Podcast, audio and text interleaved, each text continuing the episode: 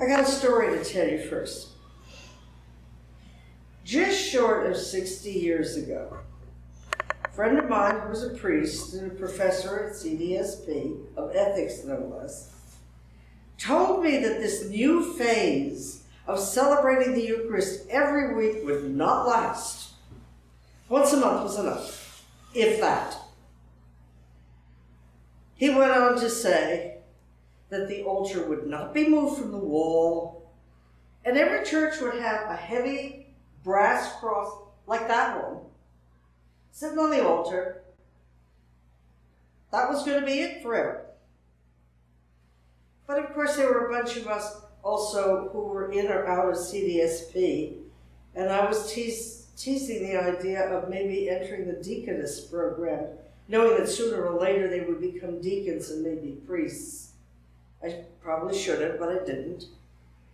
Um, so there were a lot of us young Turks, both in the seminary and out of the seminary, because we were only about two blocks away.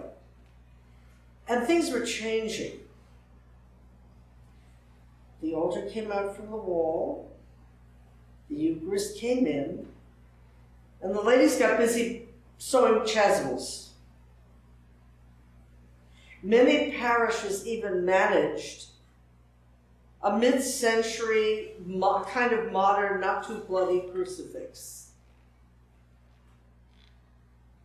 Oh, this was shocking. Last week we celebrated James Coven, who in 1870 fought for a return to the ancient practices of the church, and that included the centrality of the Eucharist. Now, he got in trouble. He was proposed for a bishop a few times and was never approved of. Today we have John Keble. He never got in that much trouble because he never aspired to the to the episcopate. He was a professor of poetry at Oxford, and, and we'll go into the Oxford movement, but he was very thick with them. And he spent most of his time. You remember the reading from Romans? This could describe his life as a pastor. He was a good vicar, as his father had been. He took care of his people, he visited schools, and he kept teaching at Oxford. It wasn't that far away. He did make his mark. He was ordained in 1816, so that gives you a time frame. Born in 1792, ordained in 1816. Uh, in 1823, he published a wildly popular book called The Christian Year. And it was intended to bring people through the year to teach them in poetry, in pious poetry, how the world worked, how the church worked. I think it's how the world works. But he made his mark at the opening of the uh, uh, Assize, with the Assize sermon. That's the opening of the courts in England. Uh, we have something similar with the Red Mass before the opening of the uh, Supreme Court. So they had a, a service, and he was invited to be the preacher. Oh boy, did he preach! He preached a sermon to all the great men of the courts of uh, the uh, national courts of England, the, the uh, uh, whole legal system, which he titled "The Nation's Apostasy," where he denounced England for turning away from God and for regarding the church as a mere institution of society. Well, that sounds pretty much like the fundamentalists today, but that's not what he was preaching. He was preaching for a return to the ancient practices of the church, particularly the Eucharist. That sermon kicked off the Oxford movement, and the three great figures in the Oxford movement were Keble and Pusey, and of course John Cardinal Newman, who finally gave up, threw in the towel, and became a Roman Catholic. So, what was this all about? We don't have a long memory. Well, we do. We have a memory in this country that goes back to about the Civil War. I mean, a, a passionate memory. Most other countries have memories that go back hundreds and thousands of years, and they keep their anger burning. English people hated Catholics. You want to know how bad it was in 1960? There were real questions whether a Catholic named John Kennedy could be elected as president. There was that much hard feeling even then. In the in 1990s, I was in a parish with a priest who'd come over from the uh, Roman Catholic Church, and there were people in the parish who despised him because he had been tainted by the Catholics. There were hard feelings. And what was the hardest feeling of all? All that stuff on the altar with Jesus being in there and eating. There was real prejudice. So, an attempt to say, this is where we should be, was a very radical and dangerous position to take. But the Oxford uh, movement did it. Um, the Tractarian movement was also kicked off by that sermon about the nation's apostasy. And the tracts were, they were either free or you could get them for the smallest coin a poor person had. And think um, day by day, they, they were reflections and formation tools for the ordinary people to get them hooked into what it is that they swore at baptism or was sworn for them, and what it is to be a, a, a alive and muscular Christian. So this was a renewal movement. But it was a renewal, re- renewal movement that was really based on what? What did we hear in, this, in the uh, gospel?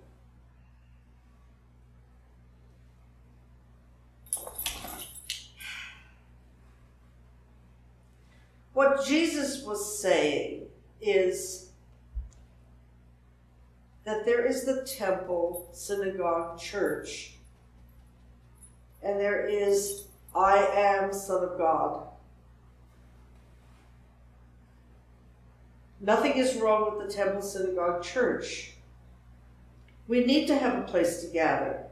We need to have a place to be reminded. We need to have a place to read and discuss scriptures. We need to have a place to be fed and uplifted by the body and blood of Christ. This is not something we've people try it in storefronts and on, on the street. It doesn't last. This has lasted for 2,000 years, right or wrong, all the problems it's had, this has lasted. We're not throwing that out. Jesus went and prayed in the temple. But what he was saying very clearly to the leaders of the religion who were coming to him to uh, dispute him was you have to accept me, Jesus, and embrace that as a re- reality if you're going to be part of me and God. If you don't believe in it, and what he's saying, that's the rantings of a madman, a possessed one at that. And if he's not mad, he's a blasphemer.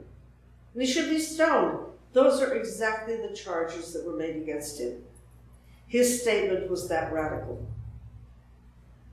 That's exactly where the people who were still living by the rules and the society and what nice people did and what you did at temple and what you did at the synagogue were saying.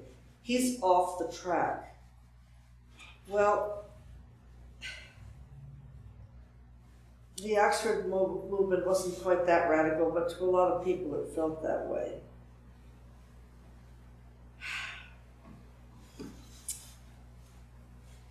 What Jesus was saying was not a political statement. We're doing a great deal to say, well, he was making a, a statement against the empire. That's true. But he was also making a statement about where your focus should be and where your faith should be. That's true.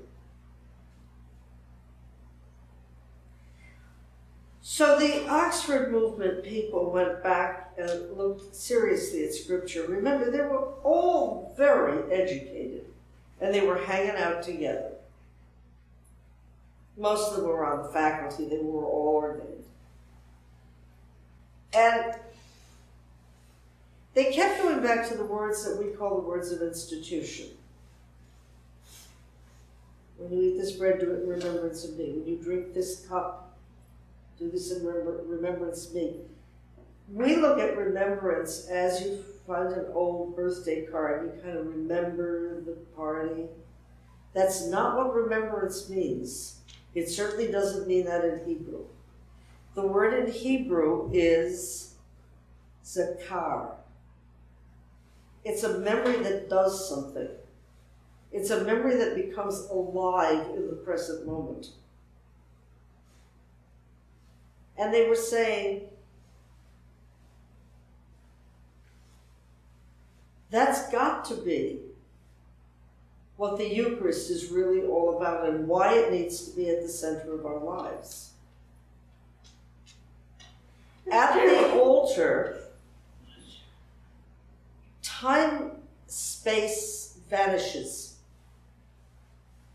And we are entangled through time with Jesus at the Last Supper in the bread and wine. It's a present act. It binds us to him and his mission. Remember the commandment go out in the world spread the word? It also binds us to the cross. And to emptying ourselves into Jesus as Jesus did for us. And it opens us to the full, fullness of the resurrection. And with that comes the love of God and eternity. Death has no sting. But it comes with the help of regular sacramental communion.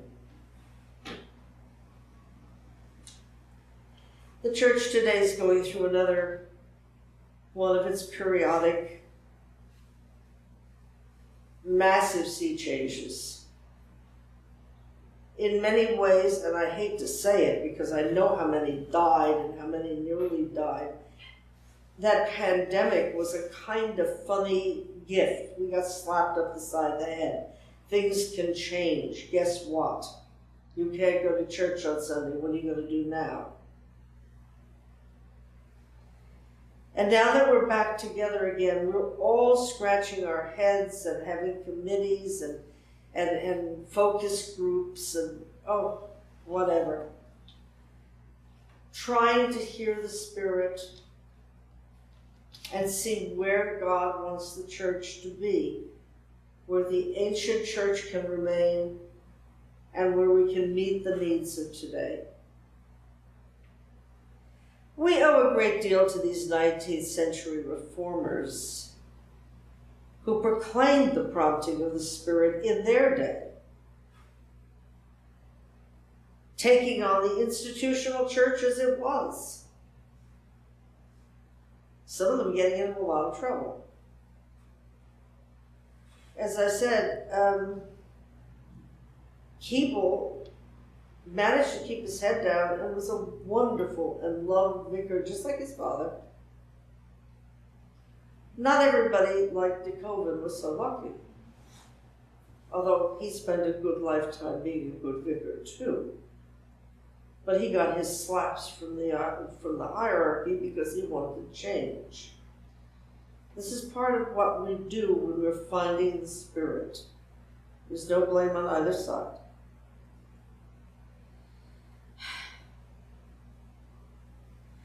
These men dragged the English church kicking and screaming back to the altar of God.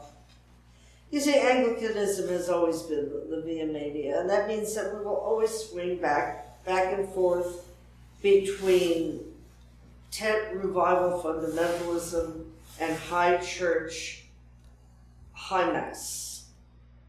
And there's always going to be a lot of pushing and shoving. It gives God the Holy Spirit room to touch us and to let us grow. It is not a comfortable church to be in. You want comfort, you go become a Calvinist or a Roman Catholic. But we're not a comfortable church. We're a church that seeks God's word, and it's always shifting. If we can remember, we'll be fine. If we can remember Zakar in its full meaning of remember me, and that Christ died for us in our redemption, and as it says in the in, in the collect, Christ died for us in our redemption, so feed on them in your heart with faith and with thanksgiving. So thank you, John Keble, and all your friends. Thank you for being a good pastor and an inspiring, if not brilliant, poet. Thank you to all those who have struggled to maintain the ancient ch- church in all its glory, renewal also of religious uh, religious communities. This all happened about the same time. And let us go forth to pray together and to receive together with thanksgiving. Amen. Thank you for listening to this sermon podcast from the Episcopal Church of Our Savior, Mill Valley, California. We are a growing community welcoming those seeking to deepen their relationship with God and to journey in faith with God's people through the breaking of bread and in service to others in Christ's name. You may reach us by phone at 415 388 1907, search for us online, or visit our website at oursaviormillvalley.org. We wish you God's peace, and we hope to greet you in person very soon.